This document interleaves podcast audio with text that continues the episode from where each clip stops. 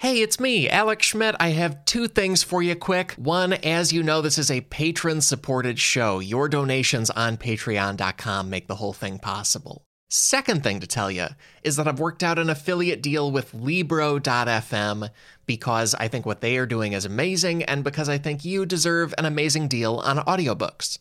And I hope you take them up on it, because if you're already an audiobook listener, you are probably buying audiobooks from one giant corporation that, that sells most of them. Libro.fm partners with more than 1,300 local bookstores in the US, Canada, and a few other countries. So every time you buy an audiobook from Libro.fm, part of that purchase price goes to the local bookstore near you. It goes back to your local community for the exact same audiobook. I think that's amazing. That's why I partnered this show with Libro.fm. And because I did that, I can offer you a deal. If you use code SIFPOD at checkout, you'll get two audiobook credits for the price of one. Credits never expire. Credits can go toward any of more than 150,000 audiobooks in the Libro.fm catalog. Again, that deal is code SIFPOD at checkout at their website, Libro.fm. And just one more thing to say about that patrons of this show do not hear these kinds of promotional messages because they're already backing the show, already supporting it. So head to sifpod.fun if these kind of uh, promotions for things upset you. I, I think Libro.fm is, is an amazing company that's doing social good. Also, maybe you just want to get straight to the podcast. Sifpod.fun offers you that experience and so much more. And without further ado, let's get your goat goats. Known for being animals. Famous for that, basically. Nobody thinks much about them unless they own them. So let's have some fun. Let's find out why goats are secretly incredibly fascinating.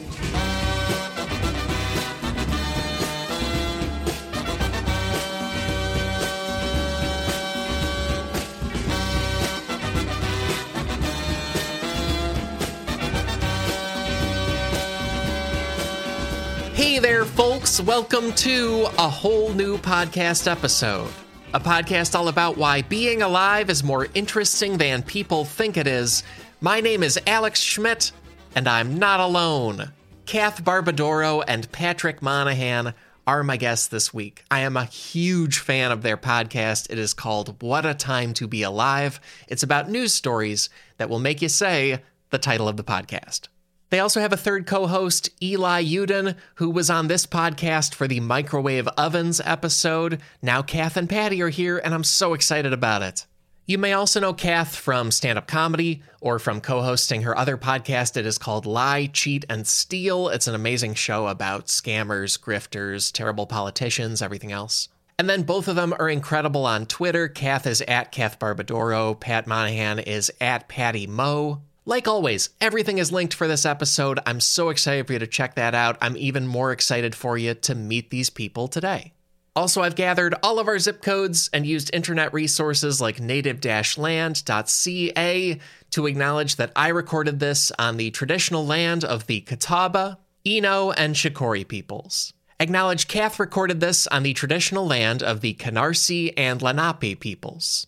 Acknowledge Patty recorded this on the traditional land of the Lenape people, and acknowledge that in all of our locations, Native people are very much still here. That feels worth doing on each episode. And today's episode is about goats. Goats have a special place in my heart. They also have a special place in science and in history and in the whole human experience. Let's talk about why.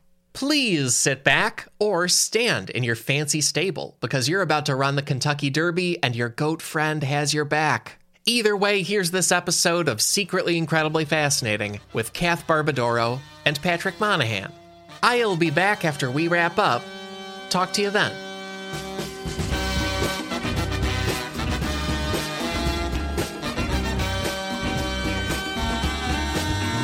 Kath, Patty, it's so good to have you. And I always start by asking guests their relationship to the topic or opinion of it. Either of you can can lead off, but how do you feel about goats? I, you know, I gotta say, I have some mixed feelings. I have, um, perfect. My That's ex- good. my experiences with goats have not been entirely positive in my life, and uh, okay. so you know, look, I'm I try to keep an open mind. You know, life is long. Maybe this podcast will will help heal some of the uh, stressful goat related experiences that I have had. But should I get into them specifically now, or should I wait? I'll just I'll just give my opinion. Oh, go for it. Okay, okay. Oh, dive right in. Yeah. So yeah. when I was a kid, so I grew up in New Hampshire, which is like relatively rural, and um, yeah. I I have a very vivid memory of um, when I was in uh, like a summer day camp when I was a kid.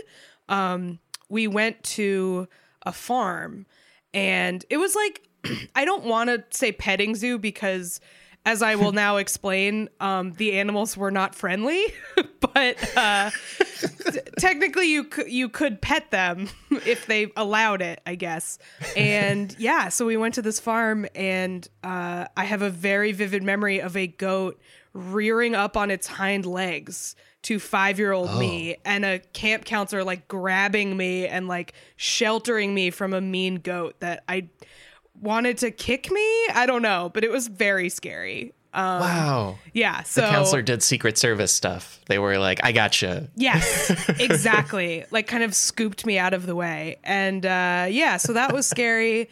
But I also I studied abroad in college in India, where I was in a city, but like the way it works there is like people just have farm animals in the city, and they kind of wander around the city and then walk home at night. So they're just like kind of out and uh, there were tons and tons of goats just like wandering around and uh, they were pretty chill. They were nice. They they had been uh, acclimated to the sights and sounds of a city and so did not try to attack me. So you know i feel good about that. What about you patty? Yeah, I I, think I made the mistake not going first because I don't have as much uh, detail, so I'm going to sound uh, very anticlimactic after that.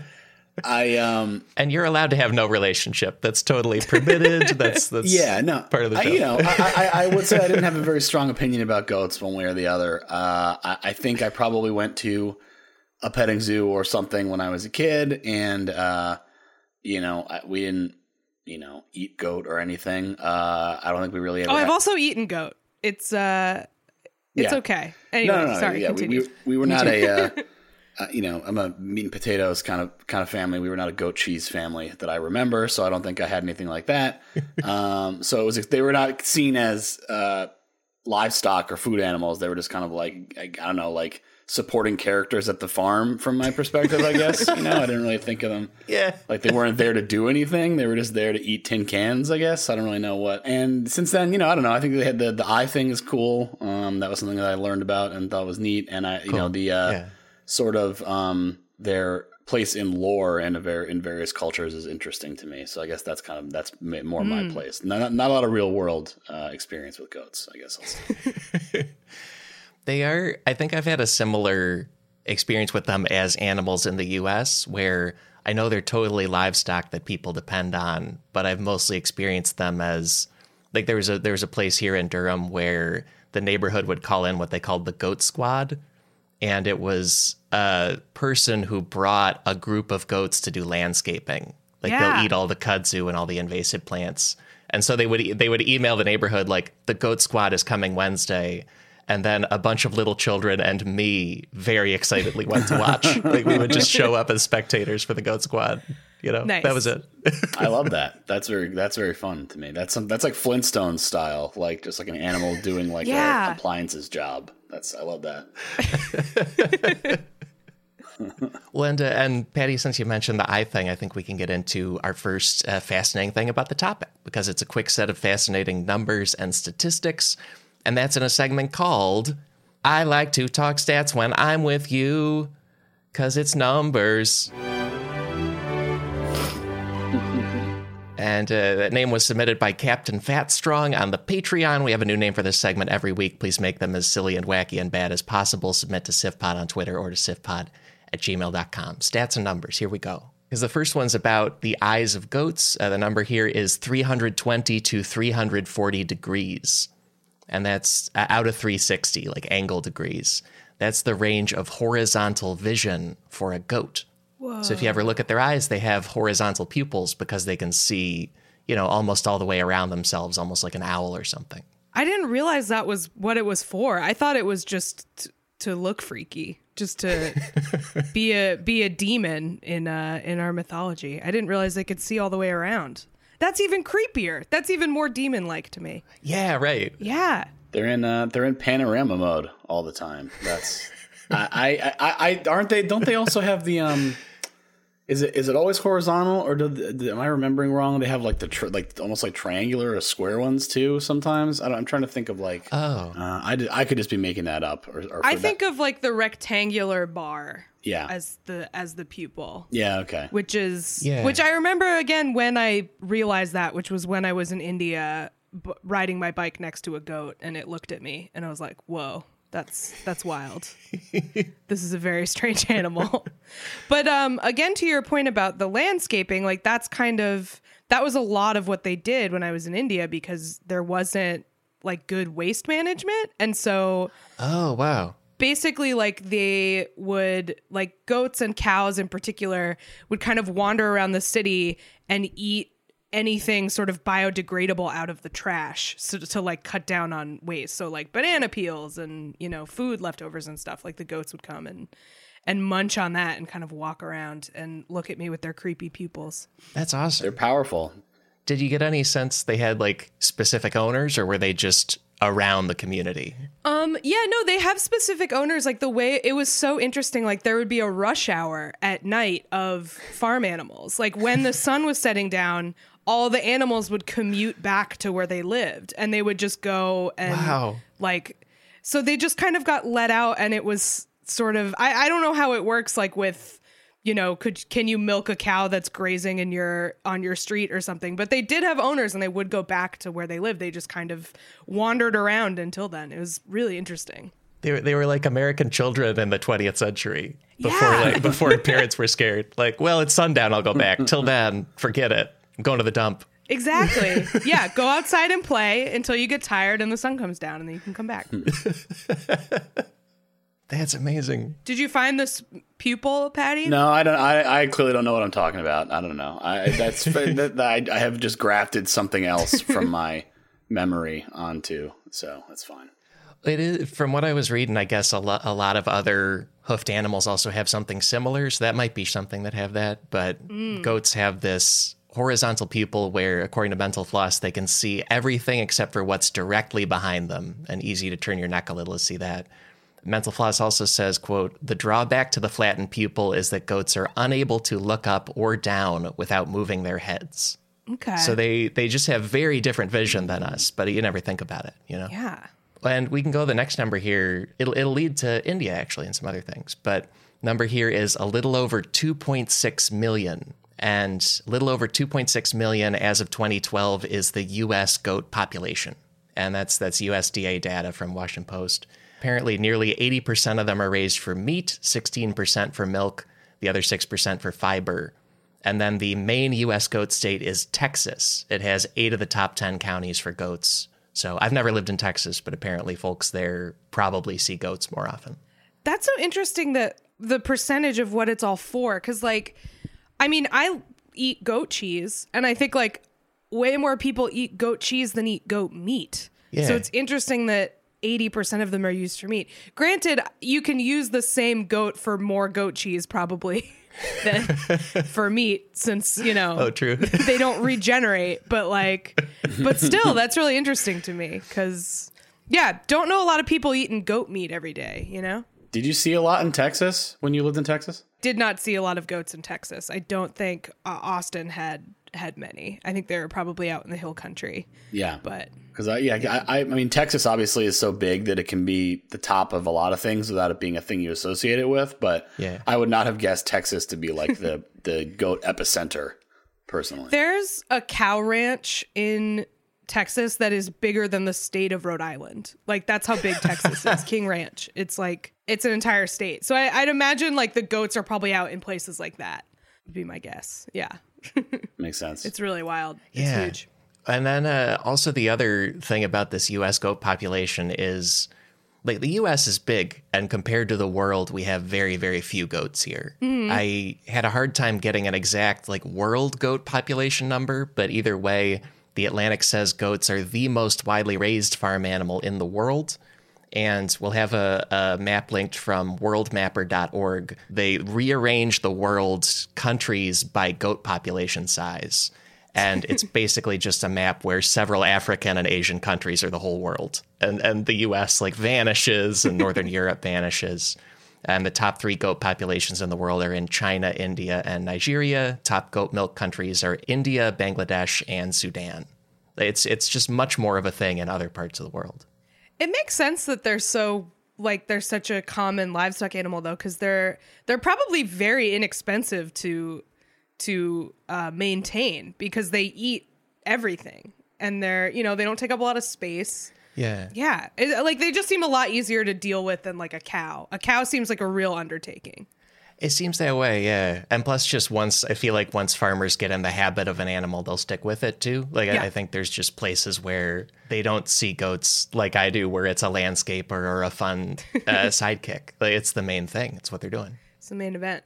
Next number here is speaking of uh, American goats, the next number is nine. That is the number of species in the genus Capra, which is the genus goats are in. Only reason I bring up this very boring thing is that it means that North American mountain goats are not technically goats.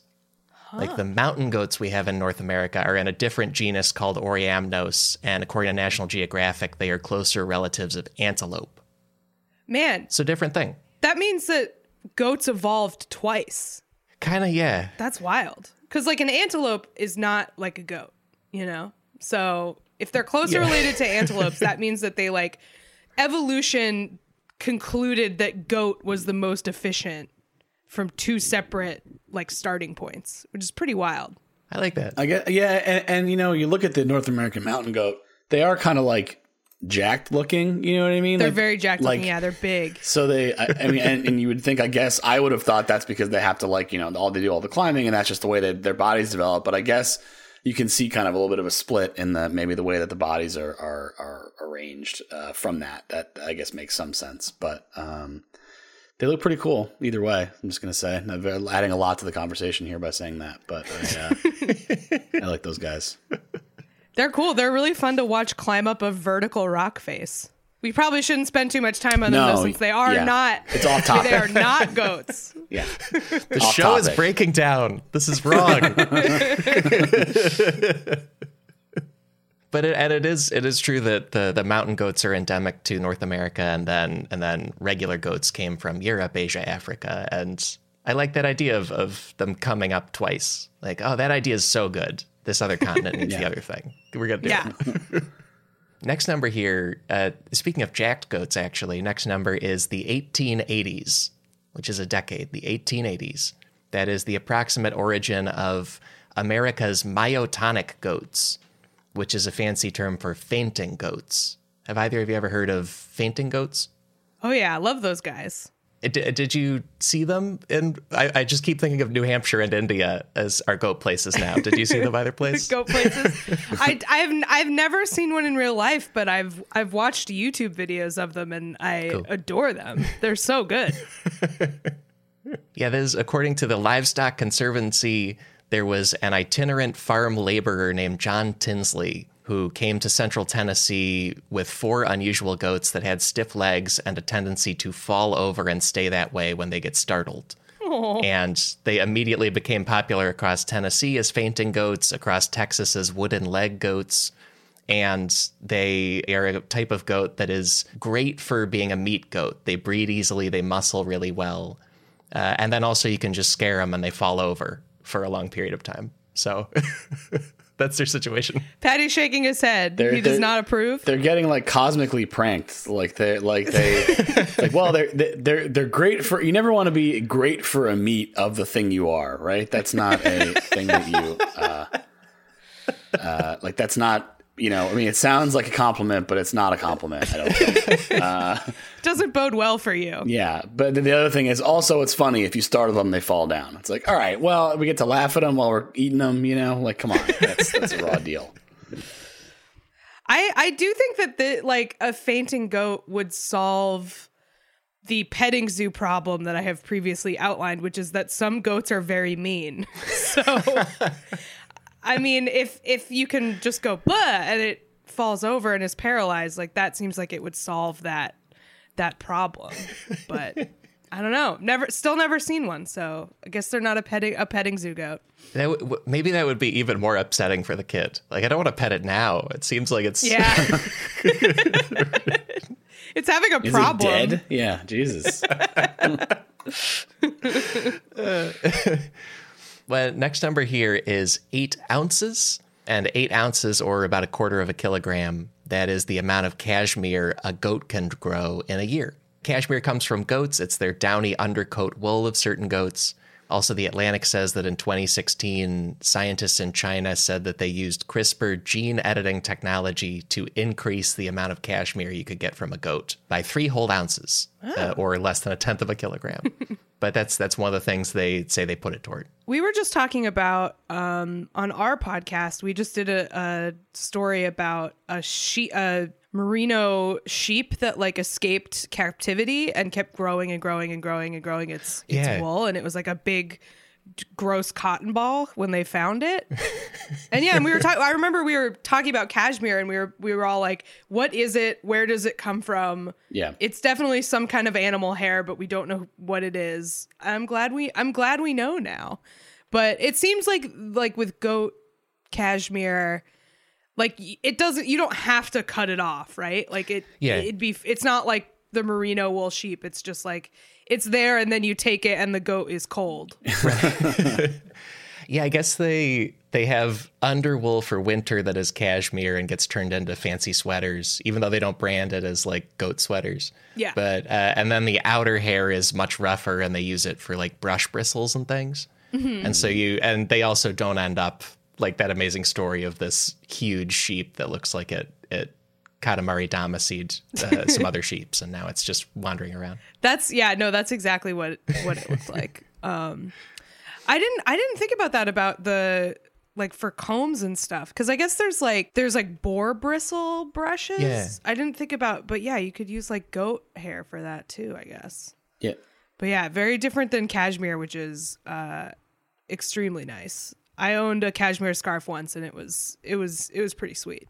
Yeah, I remember cashmere. I didn't realize that's another goat, I guess, connection that I have is yeah, that was like the sweater I was afraid to wear when I was a kid or whatever, right? Because it was like too nice, Yeah. like that kind of thing. yeah, if you if you get anything on it like your life is over. Yeah, and the Seinfeld episode too, I guess, with the red dot on it, the sweater yeah. when he's sleeping with the maid. It, it is one of those intimidating fabrics, right? Like, and how am I going to clean that? I'm not up to it. Oh yeah, I can't any anything like even things that are just regular dry clean only are like uh, that's a big step for me. That's like a big a big deal. If I buy something, I have to dry clean, and I feel like with cashmere, it's like you can you don't even dry clean it. You have to like take it to a specialist or something. Like like it's like getting your car tuned up or something if you have to clean it. Terrifying. So scary. What if you have to? It's like three goats in a long coat or something. Only they know how to do it. That's it. I'd trust them. final number here before we get into the big takeaways. Final number is four, and four is the number of years in a row that the Gävle goat has survived. And the Gävle goat, it's a, a city in Sweden. It's spelled G A with two dots over it, V L E. But this is a giant Yule goat that uh, most years gets burned down, uh, and the internet talks about it sometimes. But this one has survived uh, four years in a row now. It's doing good. So do they they don't burn it down on purpose? It just sometimes accidentally burns down. and they this one's lived. So apparently, this uh, town of Gävle in Sweden, and they started building a massive straw goat to celebrate Christmas each year in 1966. And locals just took it into their hands to start burning it down. It's almost like a college prank or something. Like they're not supposed to burn it down. I see. and locals have just been going for it. And there was one 51 year period where it was burned 37 times. So most years somebody took it out. Uh, but it's on a good run right now. Another unintended benefit of coronavirus. You know, there are Yes. very few silver linings, but it seems like people in Sweden are staying inside and not going out to burn this goat. So that's good. Very strange that it only happens some of the time. Like the idea that like it's a tradition, but only if people feel like it. Like it's not like they have to get past security or something, right? Like it's just like either they do it or they don't. So what I, I would love to know what makes the decision sometimes. I don't know. Uh, Yeah. It's like a There's a pretty robust list online of why it has or has not burned down. And in 2017, the town added two layers of fencing and security cameras. 2018, they put a taxi cab depot in the square so there would be more eyewitnesses all the time.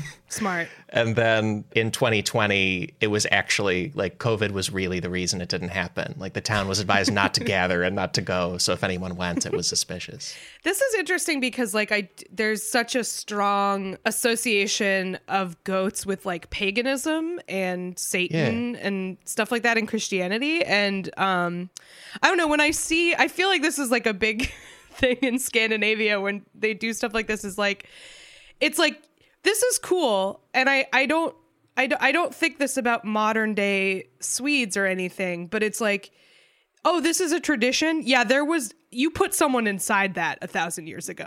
Like there's no. I, I was I was my I was talking to my mom about Midsummer when that movie came out, and she went to some Midsummer stuff in Scandinavia when she was in college, and that's what she said. She was like, "It was really cool. I'm I'm really glad I went. Everyone was super nice, but you can just see so clearly, like, yeah, they they used to kill people at this. Like, you can still tell that they used to kill people at this, and uh, yeah, so like, big Wicker Man goat is very like that tracks to me with the sort of Christian assumptions of of Scandinavians and this the symbolism of a of a goat for sure. maybe it's like a maybe it's like an angry atheist thing, like like a ta- like how they have like the fights over nativities in, in town. Like we, we used to have issues with that Oh. where, where town I grew up in, with like the nativity can't be on the thing or you know because people you know it can't be on the and- state house lawn. That was always it in my town because I grew up in the capital. It's like you have Yeah. to put it like an inch off the state house lawn to Right. separate church and state. and you can't pay for it, and, and the state can't pay for it, and what, and like the idea that like the, this goat is inappropriate uh, wherever it's based in this square, or you know, or it has to be publicly or privately financed, and if not, someone's going to burn it down. Maybe, maybe that's what it is.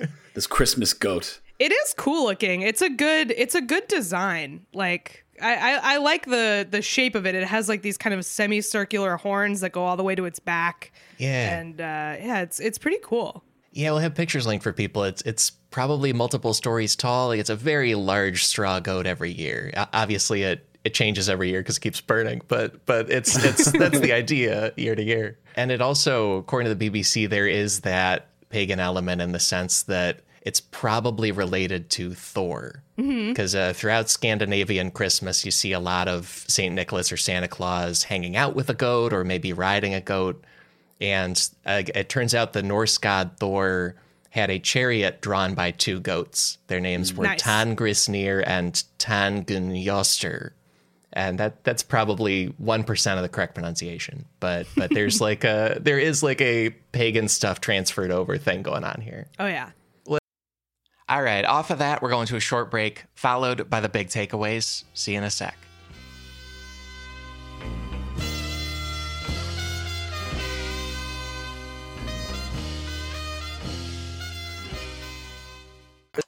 Back for another game. You know it. What's going on? Just one more week till Max Fun Drive. Hard to believe.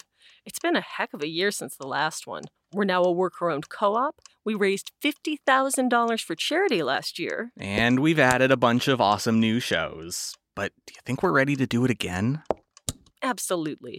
Lovely new gifts are lined up. The episodes will be amazing. And wait till everyone hears the bonus content. Yeah, plus they know to go to MaximumFun.org slash newsletter, so they're getting all the news. Oh, like that meetup day is on Thursday, March 21st. Then what's bothering you? Me? Oh, nothing. We're all set for Max Fun Drive to start on Monday, March 18th. I just didn't want you to see this coming. Check. What? Hang on! It's hard to explain what happens on Jordan Jesse Go. So I had my kids do it. Saying swear words. Saying swear words. Yeah, um, bad jokes. Bad jokes. bad jokes. Maybe it's like you tell people that you're going to interview them and then you just stay there like like really quiet and try and creep them out.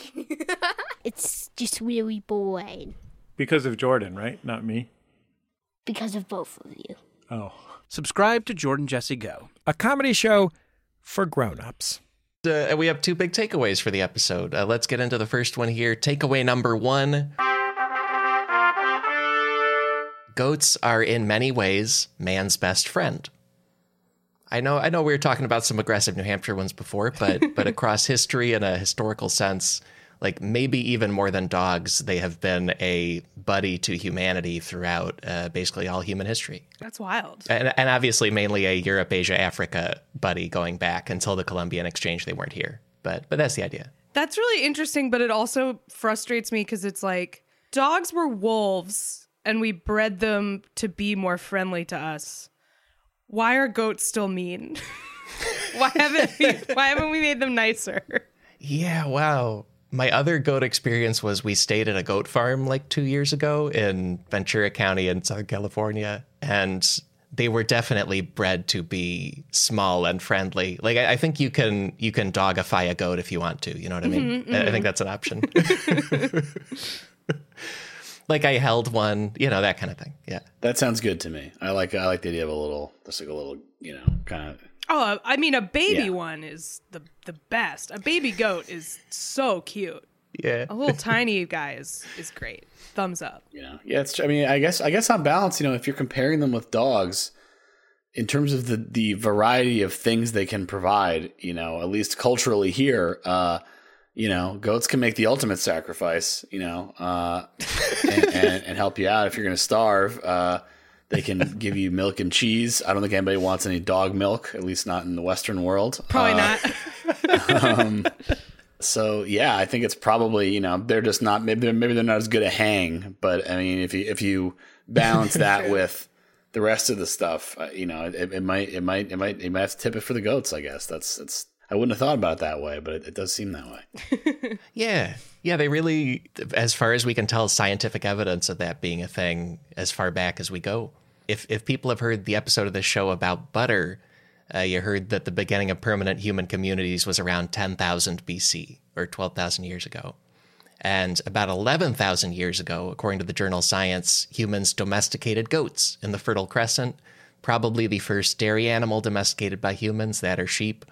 It was a little after dog domestication, but not only were goats our first dairy animal, there's a study here suggesting that humans and goats probably spread across Eurasia and Africa together. Cool. Uh, there was a team at Joseph Fourier University in Grenoble, and then the University of Geneva in Switzerland, and the French National Museum of Natural History. They all teamed up on this DNA study of goats. And they found that, unlike some other domestic animals like cattle, sheep, and pigs, today's descendants of the first domesticated goats are pretty evenly distributed across all the continents in the old world, and they're all from just a couple animals.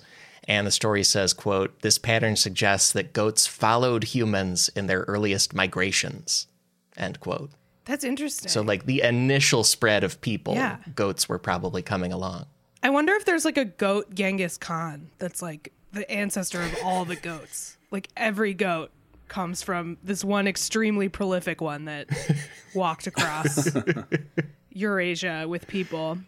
No, that's cool. It's it's interesting that we did the like you think about domesticating an animal and yeah, uh, apart from ones you ride, you think of that as being like agricultural, but it's like no, they were nomadic and they still domesticated them and they just walked with them and like hung out and then occasionally got eaten. That's pretty rad. Yeah.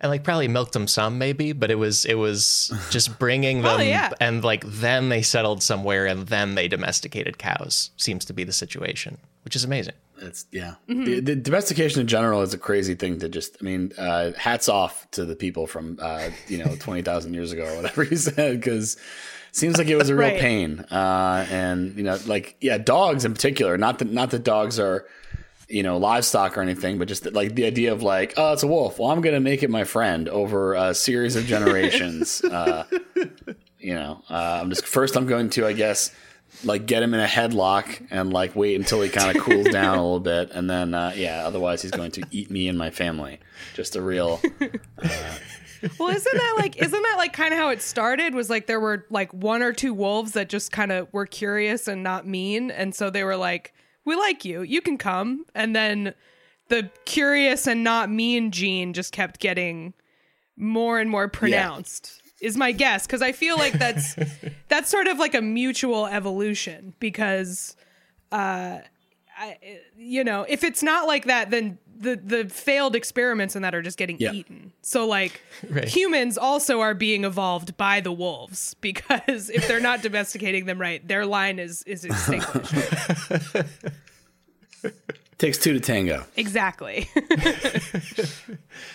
It's a, it's also probably like that group of wolves is like that one wolf is such a lame wimp for going over with the humans, and then that one wolf is basically Wolf Genghis Khan. Like it leads to a bunch of dogs forever, and the other ones die out. That's true. It's like, wait a minute, they're feeding him. We, they, he doesn't have to go hunt. Okay, hang on. Maybe he's got the right idea. Like they're just kind of yeah. It's like, I like hunting though. I don't know. I don't. I mean, I'm, maybe I'm not like you. Maybe you know. Uh, you know. I don't want to hand it to me. But what if you could get food without hunting whenever you want it, and then you can just hunt a frisbee when you yeah. feel there you like go. it? See. Not a bad deal. Not a bad deal. Yeah, it's also the first domesticated goats must have had to decide: Do I want to live with these people and former wolves? Right? That's a big Yeah. decision. You know, maybe you trust the people, but I don't know. Former wolf, like your natural predator. I don't know. right yeah that's that's a big leap of faith um and yeah if, especially if they're walking around because it's like they're not keeping you in a pen you just have to like walk with them Yeah. so like that seems like a, a, a real choice on the on the goat's behalf Yeah, and and that, that fits in with other stuff here too. I think because it seems like for one thing, goats are very smart, but they also they seem to get along well with everybody. For one thing, uh, they herd together with sheep very well. There's a source we've got here that says that when they're together, sheep will focus on grass and goats will focus on shrubs, trees, harder foods, so they can even eat different stuff. Hmm. And because goats are smart and friendly, the sheep just go along with it, so they're doing fine. There's also it's it's very visual, so I just encourage people to Google it. But on the internet, you can find pictures of goats standing on cows, standing on top of horses, standing on top of camels. The there's also that that saying "got your goat," like "oh, I really got your goat." It's it's kind of it might be apocryphal, but there's a belief that that comes from a horse racing practice where a top racehorse would have a goat friend to keep it calm. And so the the saying is, "I stole your goat to sabotage your racehorse," uh, because goats are that cool. yeah That's their deal. I did know about that that about that that they would they were you often used as horse friends, which is yeah, pretty interesting when you think about it. Just like in their little pen, there's like a little goat guy hanging out on some hay to keep him company. Yeah. It's a morale boost. When when animals that shouldn't be friends are friends, that's that's what it's all about for me. That's really it's really good.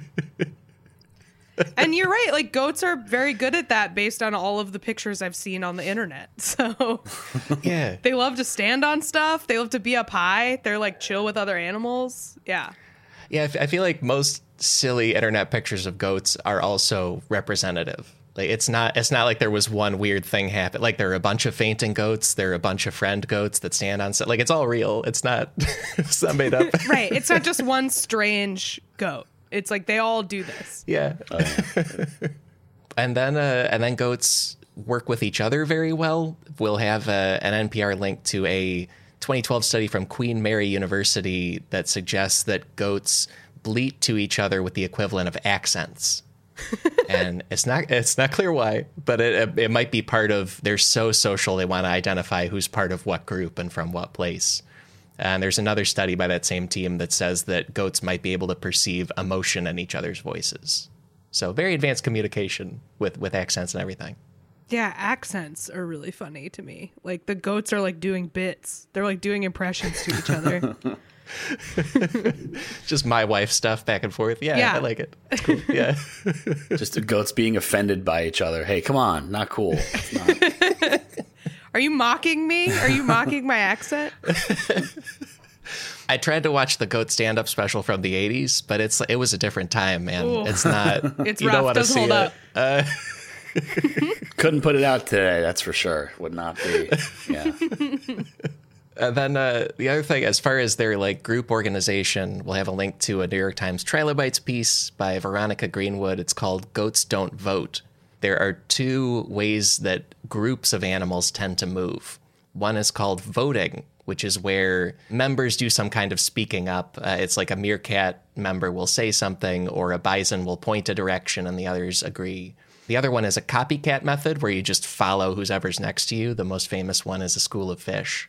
But a new study of a group of Namibian goats found that they do the school of fish thing. They just copy each other, they just follow. There's no like debating or arguing about who's in charge of where the group is going. They just do it. Wild. Yeah, it's, it's disappointing, you know. I mean, uh, voting is important. I think we've seen that, especially recently, and you know, the fact that goats are willing to just kind of uh, go with you know whatever happens to them, um, you know, it's they, they they should do better. That's what I'm saying about goats. I think. This is why the goat is not um, a, a part a political party mascot. Yeah, Oh yeah. You know, yeah, it's a good it's a good thing. Yeah, when you lose that to donkeys, you're really not branding well or trying hard. tough, You're really yeah. struggling. Yeah, or like an elephant that at the time they were picking the mascots, they thought was like a mythical. cre- You know what I mean? Like they had like, like who knows what they thought about elephants? That's not true now. You know, back then, yeah, it was like being a dragon or something. right? Like they'd seen them, like they had them here, but it was definitely a very different kind of understanding of what was going on. Well, and uh, and the last goat psychology thing, they are extra extra social with humans even today, as far as we can tell. It's a bunch of different sources. Apparently, Queen Mary University London loves studying goat psychology. They're way into it because this is another study from 2018.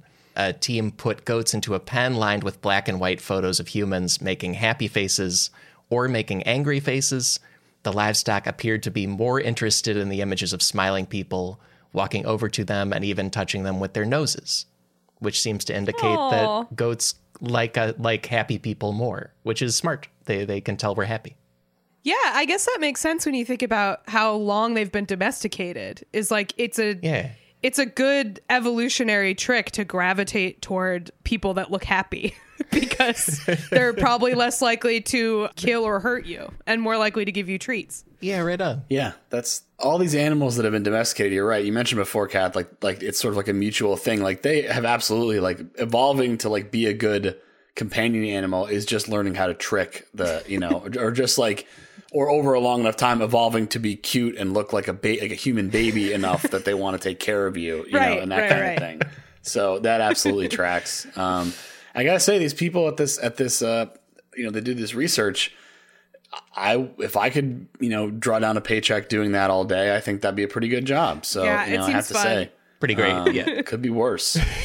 I will say there there was a, a tweet I saw a while ago that has never left my mind about somebody who does this kind of research and they're like people think it's all fun hanging out with goats or whatever uh, but the fruit fly that I spent like weeks cloning just flew up my nose and died and that's what my job is really like And I was like, yeah, it, it probably is less uh less exciting than we think. Probably a lot of data entry and yeah, like tsetse flies uh just dying on you all the time. That that seems like about what it's like. hey, you know, if, if you're doing data entry anyway, you know, uh, might as well be in, Why not? involving goats or whatever. So yeah, it could, could be could be worse. Wow, that's yeah. I also I think if that fly experience happens to you, you should just get to publish it and get credit for it and stuff. You know, like I know it doesn't advance science, but you should get whatever the the raise in status is of you went through that. Right. Good job. You're you're doing the work. Uh, Just in, yeah, embed the tweet in whatever journal that the article was going to go Yeah. in, and it's like, all right, that counts as credit for whatever you you know. We'll we'll re, we'll re up your funding or because you know I think that's you know, Exactly. Yeah, you get your grants extended. You have a John, you know, John Hammond coming in, uh, you know, in the, the all white suit to a pop champagne. You know, it's like uh, I saw the tweet. You know, we're gonna re up the thing. Yeah, yeah. very much up your alley. Yeah. Oh, and- well, and there's two more things like this here. Uh, this was a study done at the Leibniz Institute for Farm Animal Biology in Germany. They got the sense that goats are very good at uh, telling what gestures we're making. It was scientists with two buckets, one empty, one full of pasta, because I guess I guess goats will eat pasta. Who wouldn't eat pasta? Come on. yeah. I like a bucket full of pasta. Yeah. Stre- Strega Nona style, a reference that has come up on our podcast a, Wow. a thousand times in the last few weeks. Impressive. Impressive working in of Str- Strega Nona into other stuff. That's good.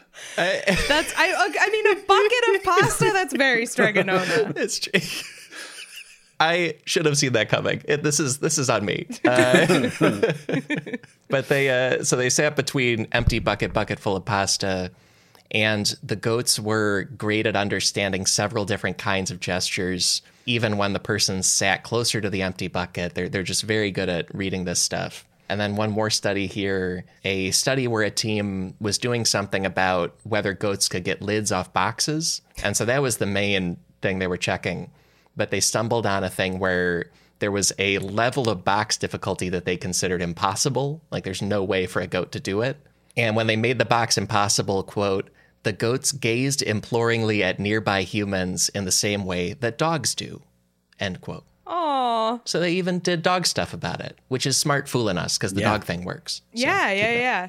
Look sad at the nearest thing with opposable thumbs, and you will get this box open. Yeah. Yeah, I mean, I don't know. I'm, I'm allergic to, to dogs, so I have a limited types of dogs I can get. If I'm not allergic to goats, you know, maybe I can talk my girlfriend to uh, just get a little goat up here, you know, Get a little pygmy goat. Get a little tiny guy. and running around. Yeah. Clack clack around your apartment. I mean, we all want you to do it. Uh, uh, now that I'm thinking about it, pretty excited. Yeah. well, everyone else wants me to do it. It's like, have you thought about why that might? Yeah, it's like, oh, okay, don't, don't worry about it. As a bit, it'd be funny. Right. It's your life. It's a funny bit. It's what you have to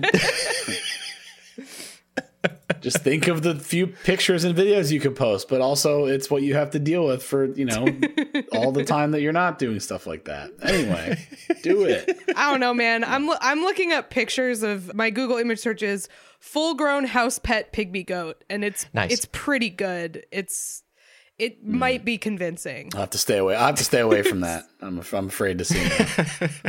Think about it. Well, there's we'll get into some more cute goat stories in the other take away the main show. Here we go. Takeaway number 2. A surprising number of American presidents have surprising relationships with goats. There's going to be five different presidents that there's a goat story about.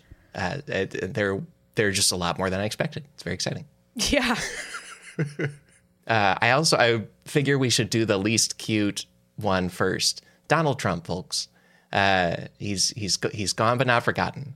And uh, the thing with him is he has a surprising goat situation, which is that Donald Trump used goats as a tax dodge. That's just a thing you can do if you're if you know if you know things about New Jersey law that he knows. How, do, do we have detail on how that happened? How he used them as a tax dodge? Like he just owned a bunch of them or something, and it was yeah okay. Yeah, Sure. Yeah, the the situation is, um, a- and, there are many sources for this. We'll link the Wall Street Journal, but the 2016 campaign, people noticed him doing this. In 1963, the state of New Jersey wrote a new provision into their state constitution, so very hard to change. But the provision created a bunch of tax breaks for farmland, and Donald Trump owns two golf courses in New Jersey and just does an incredibly minimal amount of farm stuff on them. And so that is, uh, they're, the courses are called Colts Neck and Bedminster. Both of them grow a little bit of hay. Both of them do a little bit of wood cutting, which apparently also counts for this. And then he has eight goats at Bedminster. Through that move, he pays about one thousand dollars of taxes a year instead of eighty thousand. Damn. That's what he does. Yeah, sounds about right. Yeah, he was a president. I'm sure they help landscape the golf course. They should do that. Yeah. I'm surprised they don't actually. Yeah. They, they're probably just in a pen somewhere. They should be out there on the, the fairway or whatever. But anyway, he's the next story here John F. Kennedy. And John F. Kennedy had a key ex- like situation of handling a goat in the launching of his political career. It was very useful for him. When Kennedy was 29 years old in 1946, he ran for a House seat in a like Boston-based district. He had never held office before. The real race was the Democratic primary. He was up against two tough opponents and also up against being seen as a rich kid and a Kennedy. Like even even before he was the president, people were like, "Ah, the rich Kennedys, get him out of here." According to Atlas Obscura, the thing he did to turn the tide in the race was join the Knights of Columbus. Uh, do either of you know what the Knights of Columbus are in general? Vaguely, it's like a fraternal organization, right? Yeah, it's very Catholic. Exactly, yeah. So he joined that, and to join, he had to swear an oath and also participate in a parade. And the parade organizers gave all the new people something to carry or handle in the parade as like a symbol or a, a testament. And so they decided a goat, a symbol of humility, was Kennedy's task. And so he spent three hours walking around the streets of Charlestown, Boston, trying to get a goat to come along with him in the parade. Aw. yeah, it's pretty cool. Uh, and the the article it has a picture of him where uh, it describes him as flanked by a campaign staffer and a Knights of Columbus Grand Knight while handling this goat. You can see super super young skinny JFK with a goat. And he won the House race, eventually became president, and invited those Knights of Columbus to the White House. Like it, it was a key thing I didn't know about about Kennedy getting started. Did the goat get to go to the White House? Uh, That's it my it doesn't sound like it. No, I, I, I would. I figured there had to be a picture if it did. So, so no. Yeah. Disrespectful. The rumors that they that he had an affair with the goat are false, by the way. That's- point out. the goat knew some mafia members, but you know that doesn't mean it was in the mafia. It's very different. Exactly. actually. Uh, Look, everybody knew some mafia members. It was just the times. It's not the goat's fault. we got three presidents to go. Plowing forward, we next have George W. Bush. Bush's presidency, in a lot of ways, hinged on the fact that 9 11 was happening and he was at a reading event with a book about goats. I was going to say, but I- also, it's misunderstood. People don't, people get it wrong, actually. I didn't know the book was about goats. yeah, it's my pet goat, right, or, or something like that. Isn't that isn't that what it was called? Or yeah, I don't know. Yeah. That's that's what I remember from like late night stuff, probably. Um, Yeah, it became kind of a myth, kind of not a myth about him on 9 11 because Bush was at a grade school in Sarasota, Florida. He was there for a pre planned event. Before the reading activity started, they told him one plane had hit one tower. We don't know what's going on. And then for about seven minutes, he is told the second plane has hit, but does not stop attending the reading event. And so the centerpiece of Michael Moore's Fahrenheit 9 11 is that George Bush spent all this time reading a book called My Pet Goat instead of doing anything. That became like the big take on Bush on on the morning was that he just Mm-hmm. was dumb and kept reading about goats. Michael Moore did public events where he had like a comedy prop version of a book called My Pet Goat and it was a whole thing. We'll link a New Yorker article by Daniel Radosh where he explores what this book actually is. And it turns out it was not a whole separate book. It was an exercise in a workbook called Reading Mastery 2. It was called The Pet Goat. And Ah. it was written by a guy who does not remember writing it because he wrote thousands of those things. Like they asked him, What's it like being the person who wrote that? And he's like, I, I don't remember. That was me. That's amazing. I, I had no idea.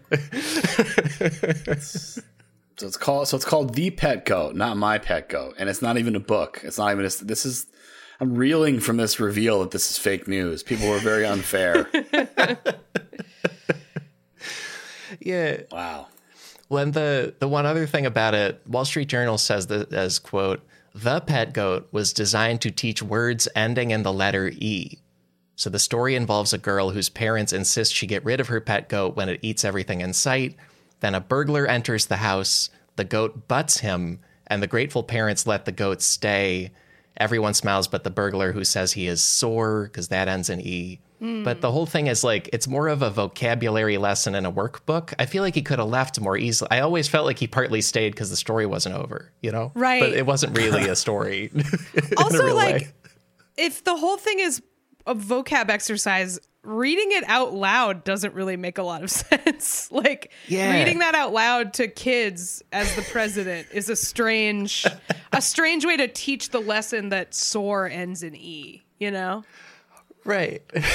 Yeah, like you make them read right? it. You don't read it too much. You make them. them, read it, Yeah. and you like guide them through it. But hey, whatever works. I'm not a teacher. Like, if I was a president mid disaster, I would teach the kids better, is how we all feel, basically, Yes, about yeah, this. like, Wheel in the Bill Nye. I gotta go. well, the, the two last presidents here, they're pretty similar stories because the, these two last presidents owned goats and they owned them in the White House, and their children used them for racing. This describes two presidents of the US, which is fun. One of them, Abraham Lincoln. He had two goats named Nanny and Nanko. Mental Floss says the goats were beloved by Lincoln's son Tad, who used them for chariot rides around the White House. That was just going on, like, probably during the Civil War and stuff. I wonder where they house the goats. Like, are they on the White House grounds? Is there like a, a goat Oh. enclosure there? Like, what? I wonder where they were. We uh, did an episode of, the, of this about cattle, and William Howard Taft had some cows that just lived on the lawn sometimes. Like, I think the lawn was really used as like a field uh, by certain presidents back in the day. They just put a car up on blocks out there. They had some chickens running around. Last president here, much less known, Benjamin Harrison, who was in the, the late 1880s there. He had one goat that was named Old Whiskers, and the Atlantic says the animal was harnessed so it could ferry children around on a tiny cart. So that's what he was up to. All right. Part of the presidential duties. Got to find a way to ferry children around on a Yeah. tiny cart. Yeah. Good for him. And then the the extreme part of the story is the Atlantic is reporting what a newspaper called the Washington Evening Star reported in 1903.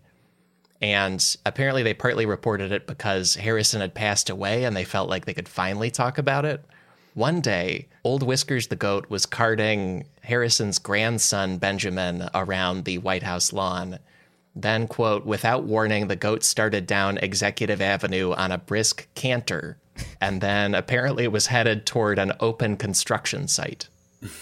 And so Benjamin Harrison chased it down and like grabbed it in the nick of time, is the story. That was what the president was doing one time. Nice. yeah. I can't imagine what it would feel like to be the child in the cart and realize that the goat has made its own plans about where to go. that seems like it would be. I'm just thinking. So when I was a, a kid, my neighbor had a Samoyed dog, and um, again, I grew up in New Hampshire. It's w- w- winters. We have a lot of snow and stuff, and Samoyeds are like they're sled dogs. So Yeah. they would occasionally they would like attach a sled to Casper, this dog, and like let the kids in the neighborhood kind of the Casper would like run around the block with us on a on a sled. And I I have a very distinct memory of being like five in a sled and uh, Casper seeing like a squirrel or something and just like forgetting his his current duties. And uh, it was Wow. pretty frightening. Pretty frightening. Everyone ended up okay, but yeah, I feel like being the being in the goat cart when it w- decides to go to a construction site would be a, an early childhood experience of powerlessness. yeah, I feel like you need a you need to go back to the White House. You need like a Secret Service goat to like control the other goat. You know, like yeah, yeah.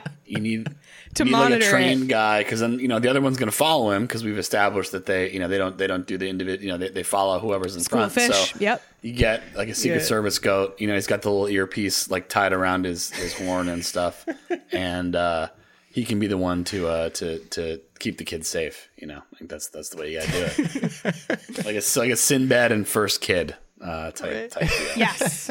but a goat. But it's with an animal, even more marketable. Like, I think we just made millions of dollars. It's great. Really good. Oh yeah, for absolutely. Oh yeah, that could easily be a mid '90s like Disney comedy for sure. I just remember the kid from First Kid is like a Bitcoin guy who ran for president. I just remembered that. No. Dark. Yeah. His name is Brock Pierce. Check him out. Uh, he's Oh. Don't check him Don't out. che- you don't have to check him out. I mean, he didn't win the presidency, so you know he's just a Bitcoin guy. So whatever,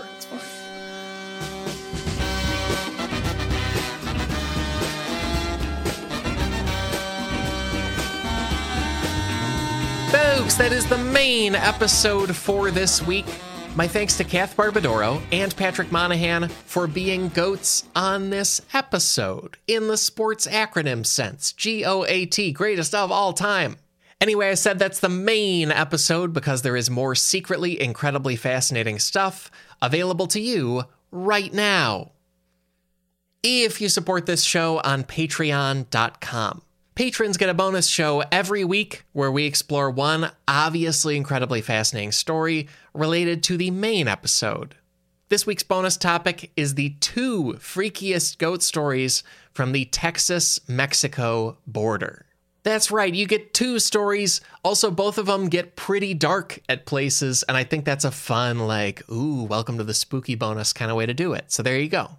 Please visit sifpod.fun for that bonus show, for a library of more than two dozen other bonus shows, and to back this entire podcast operation.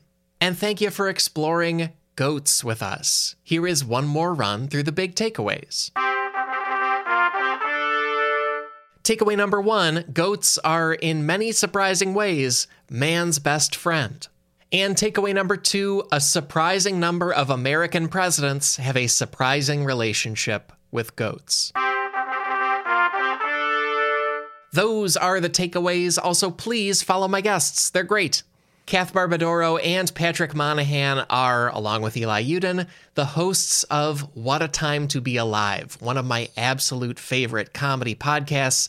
I'm linking that show, which is free to hear, and also linking its Patreon, patreon.com slash whatatimepod, where you can hear weekly bonus episodes and more. Also linking the podcast and the Patreon for Lie, Cheat, and Steal, co-hosted by Kath Barbadoro. They just did some amazing stuff on Madison Cawthorn, who as a as a North Carolina resident, I have thoughts about.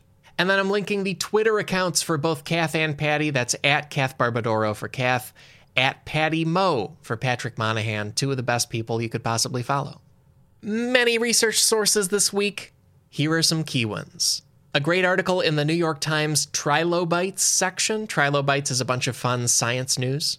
This article is by Veronica Greenwood. It's called Goats Don't Vote. It is brand new February of 2021 science about how goats move as a group. Another great article about goat sociability from Mental Floss. It's called Goats Like People Who Smile at Them, and that's by Michelle Debczak. And of course, a huge roundup of articles about goats and US presidents. One highlight is from The Atlantic. It's called The Great White House Goat Chase. That is by Brian Resnick, and it is about Benjamin Harrison. Find those and many more sources in this episode's links at sifpod.fun. And beyond all that, our theme music is Unbroken Unshaven by the Budos Band. Our show logo is by artist Burton Durand. Special thanks to Chris Souza for audio mastering on this episode. Extra, extra special thanks go to our patrons. I hope you love this week's bonus show with two whole stories in it. And thank you to all our listeners. I am thrilled to say we will be back next week with more secretly incredibly fascinating. So, how about that? Talk to you then.